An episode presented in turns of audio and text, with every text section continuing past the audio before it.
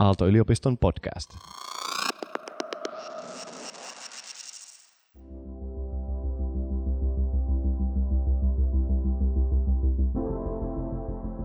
Tänään jutellaan tärkeästä aiheesta.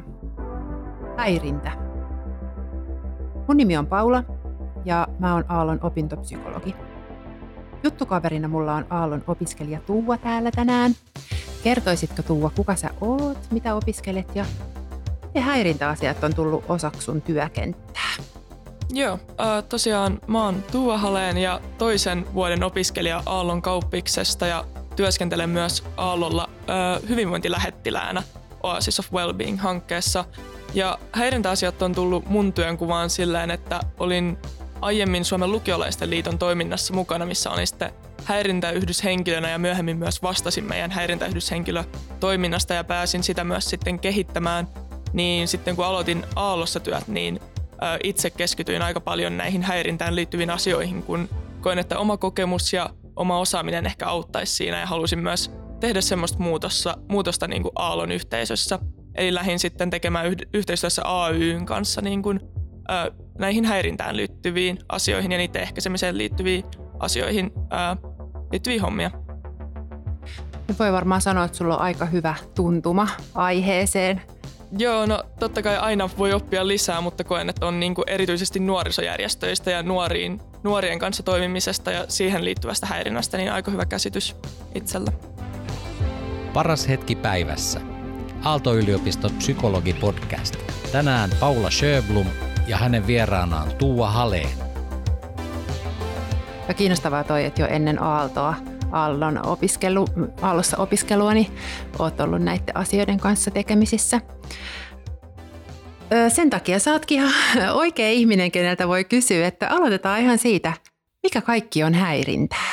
Mitä sä siihen sanoisit? No toi on ihan silleen riippuu aina määritelmästä, että miten eri ihmiset määrittelee sen, mutta ehkä hyvä semmoinen nyrkkisääntö on se, että häirintä on kaikki, mikä tuntuu toisesta ihmisestä epämiellyttävältä tai ahdistavalta tai, tai jollain tavalla silleen, että ei niin kuin haluaisi kohdata semmoista käytöstä tai puhetta tai, tai muuta, niin kaikki sellainen on häirintää. Että sitten totta kai häirintää voidaan myös lajitella erilaisiin tyyppeihin, että on aika semmoinen yleinen, yleinen, mikä ihmisille tulee mieleen, on seksuaalinen häirintä, totta kai, mutta sitten on kaikki just esimerkiksi vähemmistöihin kohdistuvaa häirintää tai nettihäirintää tai muuta tämmöistä, että se on myös tosi monta alalajia. Mutta ehkä just se nyrkkisääntö on se, että kaikki, mikä tuntuu siitä toisesta ihmiseltä, ihmisestä epämukavalta, niin on häirintää. Niin, häirintä on subjektiivinen kokemus ja, ja hyvin henkilökohtainen kokemus. Ja toi ja. on musta jotenkin just tärkeä muistaa se, että mikä tuntuu toisesta ikävältä, niin silloin se, se kokemus on totta ja se on niin aito kokemus häirinnästä. Jep, nimenomaan ehkä usein ihmisillä on se käsitys, että jos he ei itse ajattele, että se on häirintää, niin silloin se ei myöskään voisi olla toisen ihmisen mielestä häirintää, mutta se on niin ihmisestä kiinni, mikä kaikki tuntuu sitten epämukavalta tai mikä koetaan häirinnäksi, niin se on aina tosi tärkeää muistaa kun puhutaan häirinnästä.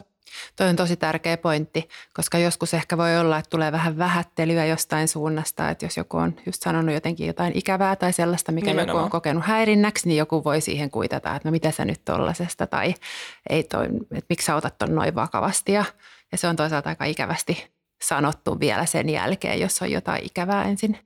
On todellakin, varsinkin kun se voi olla jo vaikea tuoda se asia alun perinkin esiin, niin jos siinä sitten kohtaa vielä semmoista vähättelyä niistä omista kokemuksista, niin se se vaan lisää sitä, ettei sitten jatkossa todennäköisesti tuu tuomaan niitä asioita enää ö, esiin tai ei niinku tuu huomioimaan niitä, vaan sitten ö, jättää ne vaan itselleen ja se vaan pahentaa sitä ongelmaa.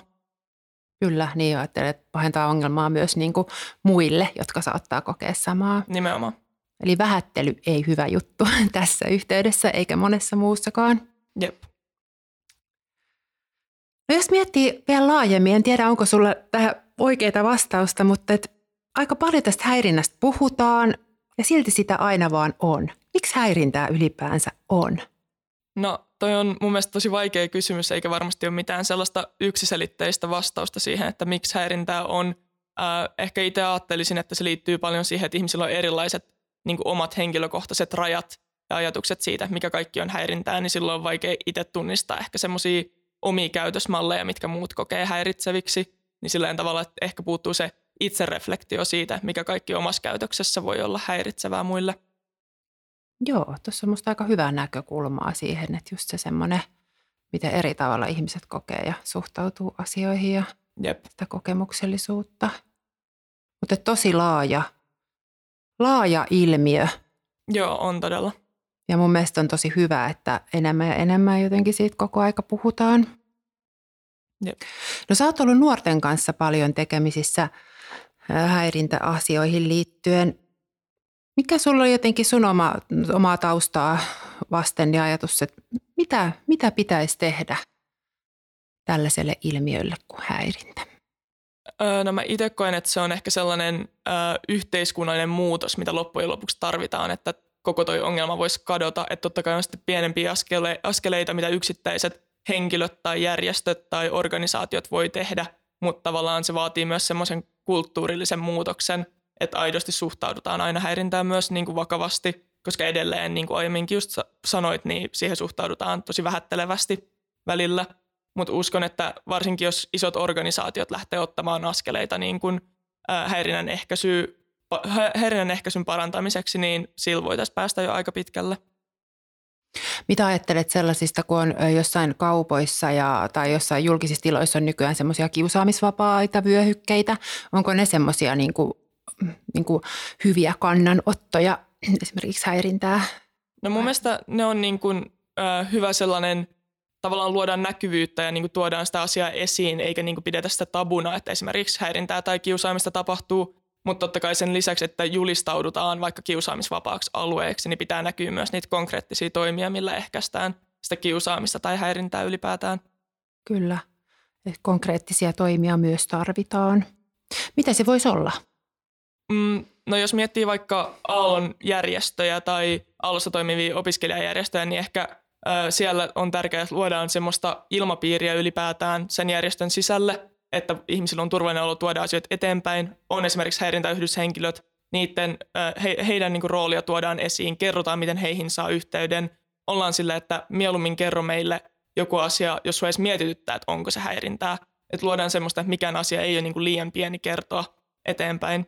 Ja tavallaan, että musta tuntuu häirintäyhdyshenkilötoiminta ylipäätään semmoinen, millä aalloilla pystytään, pystytään jo paljon niin kuin, parantamaan asioita, että kunhan siitä tehdään läpinäkyvää ja silleen helposti saavutettavaa.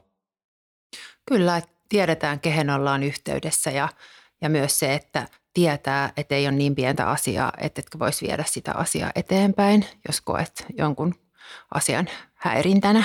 Nimenomaan, ja just sillä, että ihmisillä olisi myös käsitys siitä, että mitä tapahtuu, jos puhuu häirintäyhdyshenkilölle, miten se asia käsitellään, koska monille tulee just siitä semmoinen, että ei halua aiheuttaa vaikka ongelmia tai ei halua joutua johonkin pitkään silleen prosessiin, niin tavallaan, että tarjotaan monenlaisia vaihtoehtoja raportoida vaikka anonyymisti, jos, jos henkilö haluaa niin tehdä tai muuta, niin se on myös tosi tärkeää. No voisitko vähän kertoa vielä tarkemmin siitä, että mitä tapahtuu, jos mä vaikka olisin nyt kokenut häirintää täällä Aallon sisällä ja mä ottaisin yhteyttä esimerkiksi AYYn häirintäyhdyshenkilöön, eikö näin, että mm. AYssä myös sellainen on. Joo. Miten mä sen teen ja millainen prosessi siitä seuraa? Joo, no AYyn häirintäyhdyshenkilöihin voi, voi ottaa yhteyttä esimerkiksi sähköpostilla tai sitten vaikka Telegramissa, että heitä on kaksi töissä AYllä. Ja sitten kun heihin ottaa yhteyttä, niin he lähtee tietty tapauskohtaisesti miettimään, mitkä on ne parhaat toimintatavat. Yleensä sitten kuulee tietysti sitä, joka on raportoinut tämän tapauksen, mutta sitten jos siinä on myös toinen osapuoli mukana, niin sitten sitä toista osapuolta. Ja tavallaan, jos kyseessä on rikosasia, niin silloin tietysti tukevat esimerkiksi siinä, että viedään se asia poliisille ja tehdään rikosilmoitus. Mutta sitten jos se on enemmän tämmöinen niin vaikka opiskelijoiden välinen konfliktitilanne, niin toimivat siinä tavallaan semmoisena sovittelijan roolissa puolueettomana niin kuin tahona, joka pystyy sitten auttamaan ihmisiä pääsemään jonkinlaiseen ratkaisuun siinä tilanteessa. No sitten kun mä laitan sen asian liikkeelle, niin onko mulla enää siinä vaiheessa mitään niin kuin mahdollisuuksia jotenkin vetäytyä siihen? Tai onko mulla mahdollisuutta, jos mä oon tehnyt sen ilmoituksen, mm. niin onko mulla mahdollisuutta sen jälkeen vaikka sanoa, että nyt mä haluan, että tämä prosessi keskeytetään? Onko, vai lähteekö Joo. pyörä pyörimään? Joo, ei siis mitään asioita lähdetä käsittelemään, jos sitten tulee sellainen olo, että ei itse vaikka haluakaan käsitellä niitä tai kokee, että ne on niin epämukavia, että ei halua vaikka olla jossain keskusteluissa tiettyjen ihmisten kanssa, niin ei tietenkään pakoteta ketään siihen. Toi on mun mielestä mukava kuulla jotenkin, että se on itsellä myös vaikuttamisen mahdollisuus siinä ja, ja kuitenkin rohkeutta vaaditaan siihen, että tekee semmoisen ilmoituksen ja, ja siinäkin ehkä mä ajattelen, että voisi olla aika kiva, jos joku kaveri vaikka tukee tai – Jep. tai jotain ja tärkeää, että niitä tehdään. Joo, ja siis esimerkiksi mitä on kuullut vaikka kauppiksen puolelta, niin on, jos on vaikka näitä häirintätilanteita ja niistä sitten puhutaan sen häirintää tehneen henkilön kanssa, niin jos tämä henkilö haluaisi vaikka tavata uhrin, niin ei välttämättä silleen, se on aina niin kuin uhrin päätettävissä, että haluuko hän päätyä semmoiseen tilanteeseen, missä näitä keskusteluja käydään niin kuin näiden kahden henkilön välillä. Että aina voi niin kuin itse valita vaikka silleen, että missä tilanteissa haluaa niitä keskusteluja käydä tai kenen kanssa niitä keskusteluja haluaa siitä asiasta käydä, ettei tule semmoinen turvaton olo. No toi kuulostaa kyllä hyvältä lähtökohdalta.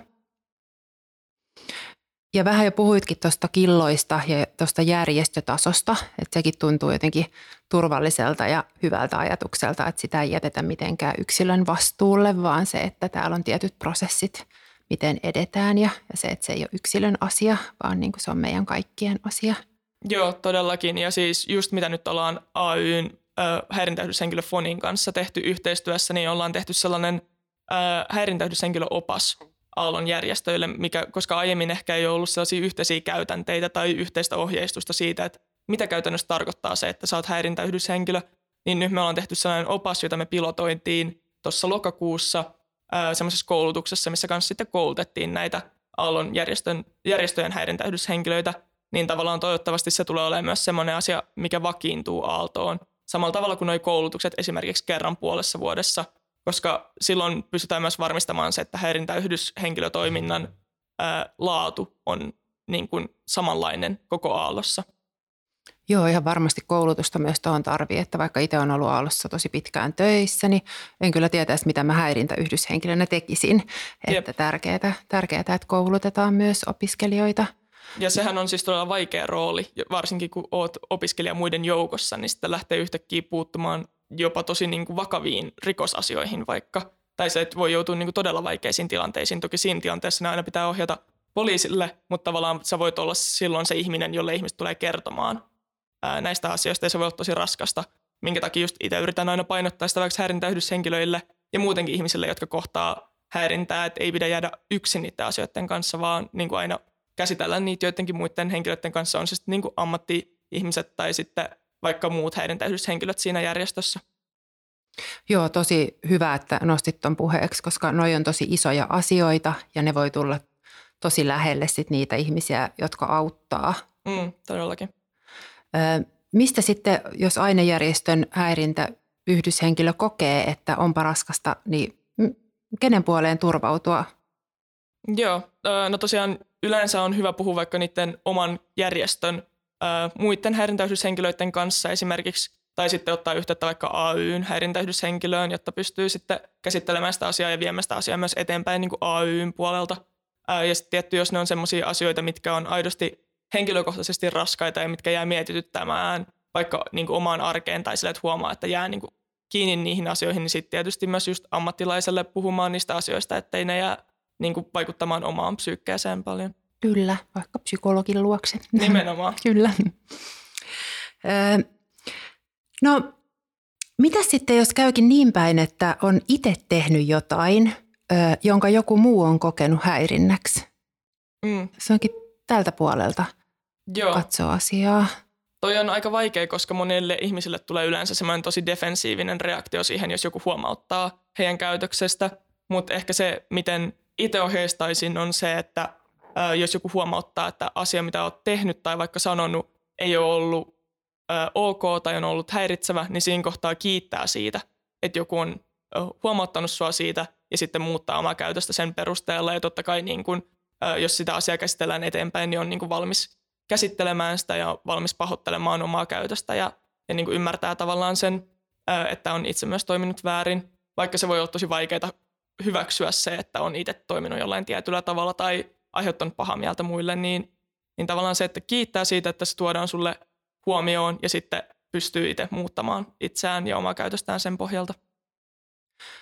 Jo, kyllä, koska ei sitä, kukaan muu ei pysty niin kuin jotenkin ihmiseen käytökseen lopulta itse vaikuttamaan kuin ihminen itse. Mm. Ja, ja sitten taas toisaalta tästä vinkkelistä, kun katsoo asiaa, niin varmasti joskus joku tekee jotain, että ei ymmärrä, niin kuin alkuun puhuttiin, että joskus on myös sellaisia että me ollaan tosi erilaisia ja jotenkin se, että otetaan asiat eri tavalla.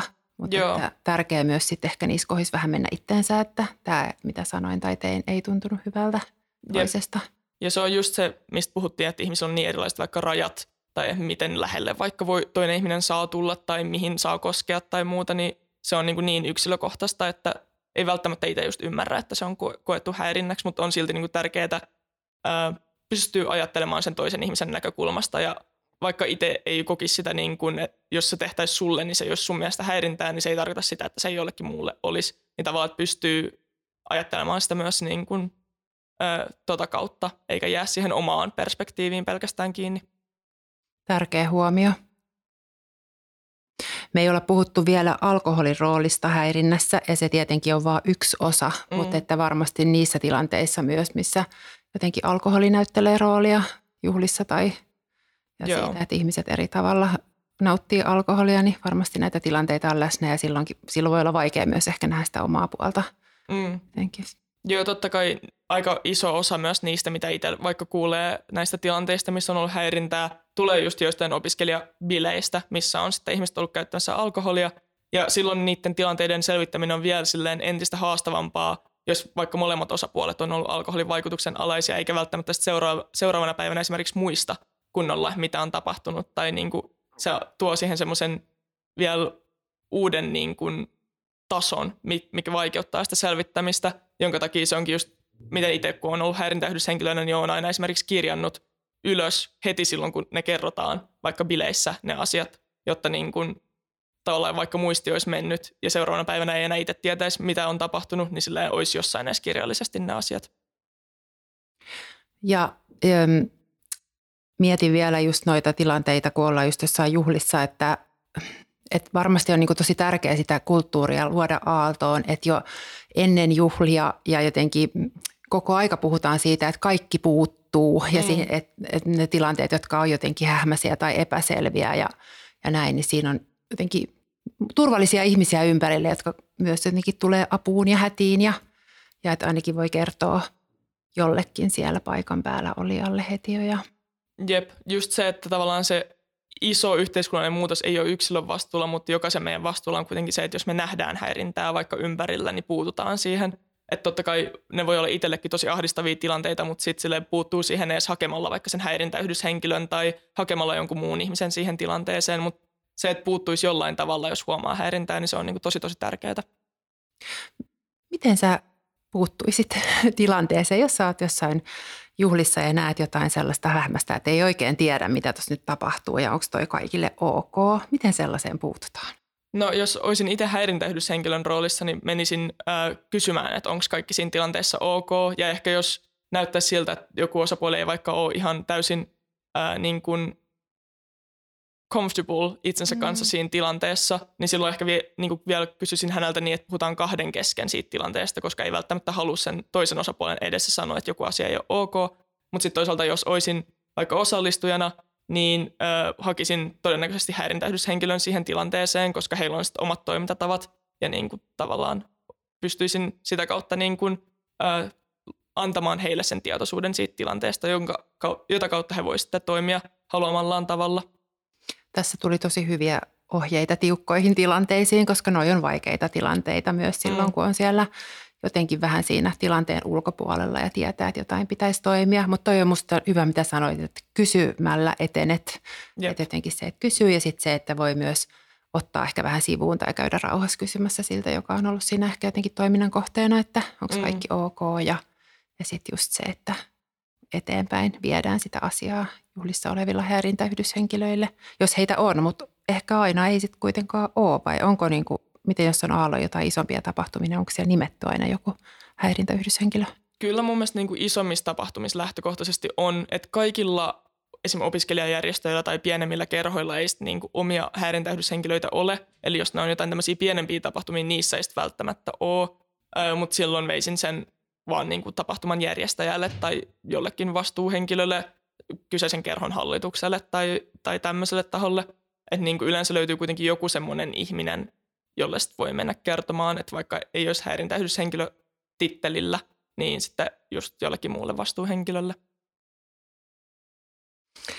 Kuinka yleistä häirintä on? Jos mietitään tätä meidän omaa omaa toimintaympäristöä Aalto-yliopistoa?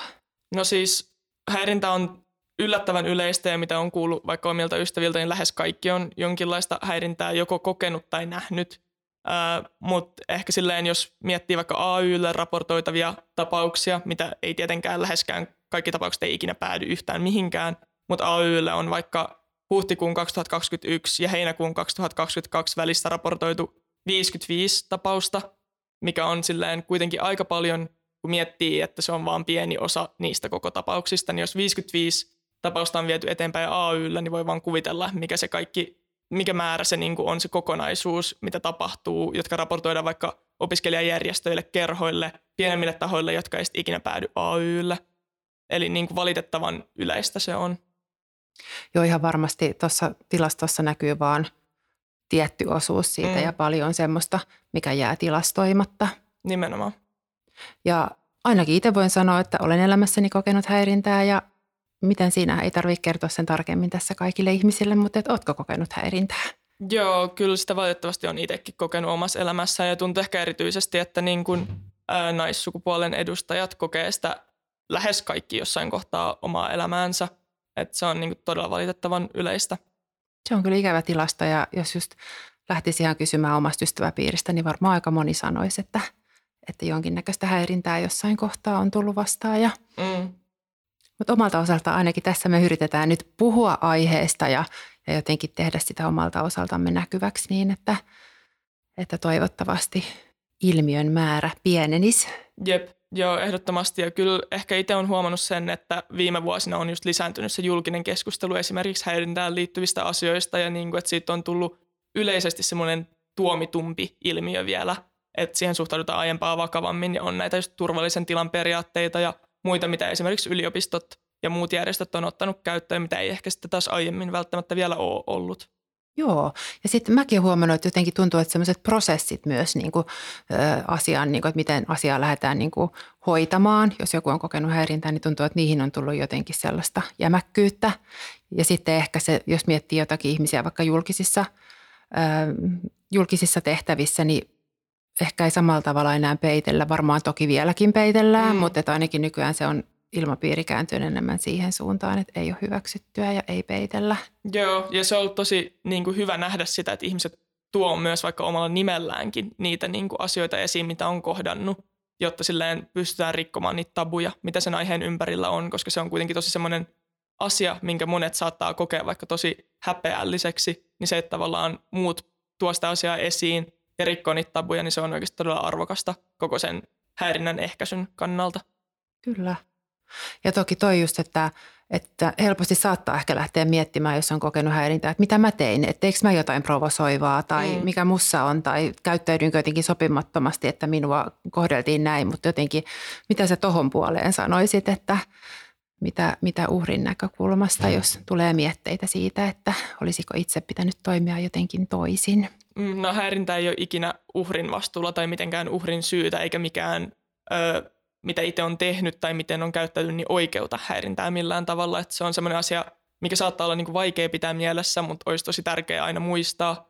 Ja sitten se, että pystyy vaikka niin kuin tavallaan saattaisi hävetä sitä asiaa tai jotenkin ei haluaisi muut tietää sitä asiasta, niin olisi tosi tärkeää viedä se silti eteenpäin jollain tavalla edes niille häirintäyhdyshenkilöille tai muille ihmisille, jotka pystyisivät sitten auttamaan sen asian käsittelyssä, jotta ei myöskään jää yksin niiden ajatusten kanssa. Tosi, tosi ihanasti sanoit ton. No, nyt me ollaan puhuttu tästä aiheesta häirintä jo aika paljon. Onko jotain sellaista, mitä sä haluaisit Aallon opiskelijana kysyä multa? Mä oon ollut Aallossa pidempään jo opintopsykologina. No ehkä olisi kiinnostavaa tietää, miten tavallaan häirintä näkyy niin kuin sun työssä tai ylipäätään näkyykö se sun silleen arkisessa työssä kuinka paljon?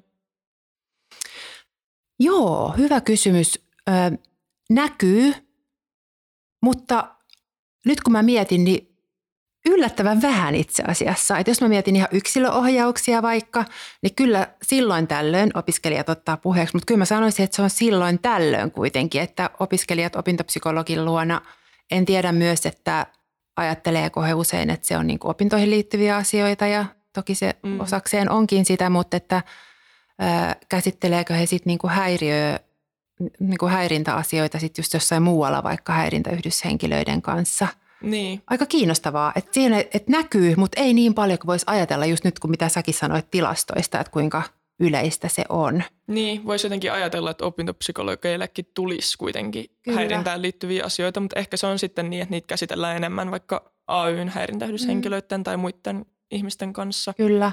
Ja jossain määrin siis toki tulee, mutta en sano, että välttämättä joka viikko mm. edes välttämättä puhuisin, tai edes joka toinen viikko. Mutta silloin kun me koulutetaan ja ollaan esimerkiksi vuosittain mukana tuutorkoulutuksissa, niin silloin se on kyllä yksi teema, mitä aina nostetaan esille. Yeah. Että niin kuin tästä näkökulmasta ollaan kyllä aiheen kanssa tekemisissä, mutta ajattelen, että on kyllä tosi hyvä, että opiskelijoiden keskuudessa on just näillä, näissä ainejärjestöissä myös sellaista niin kuin vastuuhenkilöstöä häirintäasioihin, ettei se ole vain joku työssä oleva yksi henkilö jossain mm. aallon syövereissä. Jep, ja mä ajattelin, että se on ehkä niin kuin matalan, matalampi kynnys mennä kertomaan jollekin toiselle tavallaan vertaiselle opiskelijalle siitä tilanteesta, kun sitten ehkä lähteä selvittämään oikeita henkilöä vaikka aallon henkilökunnasta. Tai ehkä se on semmoinen ylipäätään, mitä on saanut ö, käsityksen siitä, miten ehkä ihmisillä on, niin kuin, jos he haluavat raportoida häirintää, niin mitä helpommin ja matalammalla kynnyksellä sen voi tehdä, niin sen parempi. Kyllä. Ja toki opintopsykologien läsnäolo on hyvä muistaa, että, mm. että jos on joku sellainen asia, mikä jää itsensä vaivaamaan, tai mietin juuri näitä ainejärjestöjen vasta, häirintä vastaavia, että jos, jos jotenkin asia jää kovasti mielen päälle pyörimään, niin ainakin opintopsykologin luota voi aina aloittaa, ja sitten voidaan katsoa, että riittääkö opintopsykologin juttu seuraava, vai tarvitaanko jotain, jotain muutakin vielä. Mm, ehdottomasti.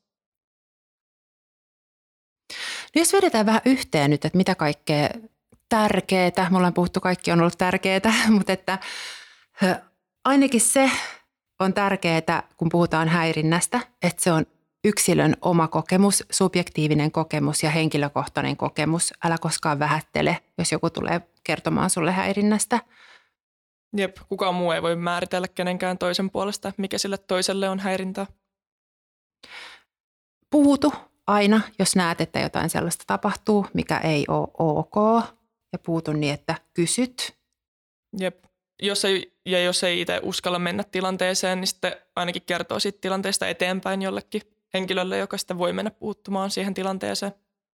Eteenpäin kertominen on myös tärkeää mm. ja se, että muistaa, että – Aallossa on häirintäyhdyshenkilöitä, ainejärjestöissä on, mutta jos on joku pieni järjestö, niin sitten ainakin AYYn häirintäyhdyshenkilö on sellainen henkilö, kehen aina voi olla yhteydessä. Jep, ehdottomasti. Kerro ihan meille osoite. Joo, no tosiaan AYn häirintäyhdyshenkilöt tavoittaa sellaisesta sähköpostiosoitteesta kuin hairinta at ay.fi, eli sinne voi laittaa sitten niitä häirintätilanteita tai laittaa ihan, että haluaisi vaikka tavata heidän kanssaan. Kiitos sulle Tuua. Kiitos. Oli oikein kiva päästä puhumaan näistä asioista tai levittämään tietoista vielä laajemmalle näistä häirinnän ehkäisyasioista Aallossa. Teet tosi tärkeää työtä ja mä ajattelin, että tämä on sellainen aihe, mistä ei varmastikaan voi puhua liikaa. Jep.